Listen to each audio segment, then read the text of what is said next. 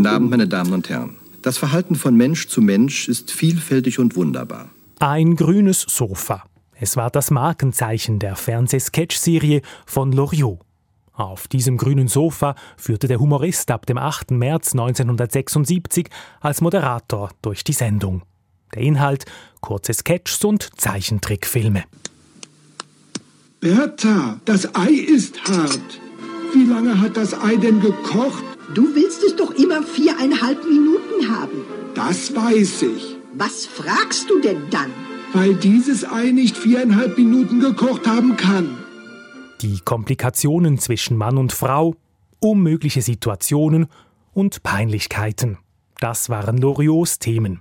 Für seine Arbeit inspirieren ließ er sich immer wieder im Alltag, wie er 1988 in der Sendung Karussell im Schweizer Fernsehen DRS sagte. Ich interessiere mich am meisten für die Schwierigkeiten in zwischenmenschlichen Beziehungen. Es reizt mich darzustellen, wie Menschen aneinander vorbeireden und alles das sehr kompliziert machen, was eigentlich so einfach sein könnte.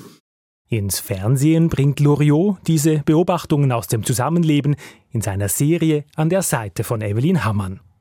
Mit ihr entsteht auch die Liebeserklärung mit der Spaghetti, die sich im Gesicht selbstständig macht. Sie haben da was am Mund. Nein, auf der anderen Seite. Ist es weg? Ja.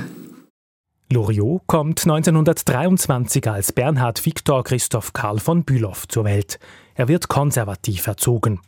Nach seiner Zeit als Soldat und dem Zweiten Weltkrieg beginnt er ein Studium an der Kunstakademie. Dann wird er, mehr durch Zufall, Karikaturist, wie er in hohem Alter in einem ARD-Interview erzählte. Eine Sekretärin kam auf mich zu und sagte, ich bin Sekretärin beim Stern.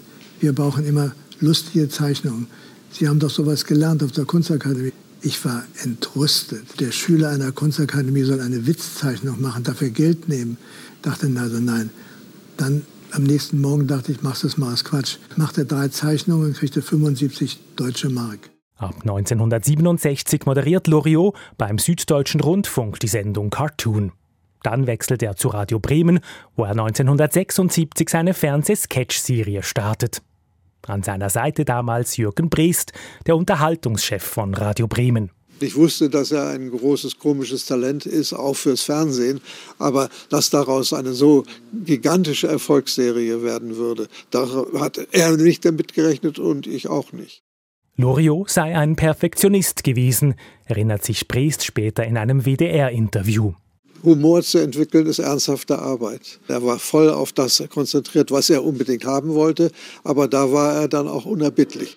Es sind wohl genau diese Perfektion und das Talent fürs genaue Beobachten, die Loriots Werke so einzigartig machen. Für sein Schaffen erhielt er bis zu seinem Tod 2011 zahlreiche Preise. Dank vor allem für diese Auszeichnung in Gestalt einer makellosen Schönheit, wie sie in den Armen eines 85-Jährigen nur noch selten anzutreffen ist. Die nach Loriot benannte Kultfernsehserie hatte in der Urfassung übrigens nur sechs Folgen. Die letzte Folge wurde im Dezember 1978 ausgestrahlt.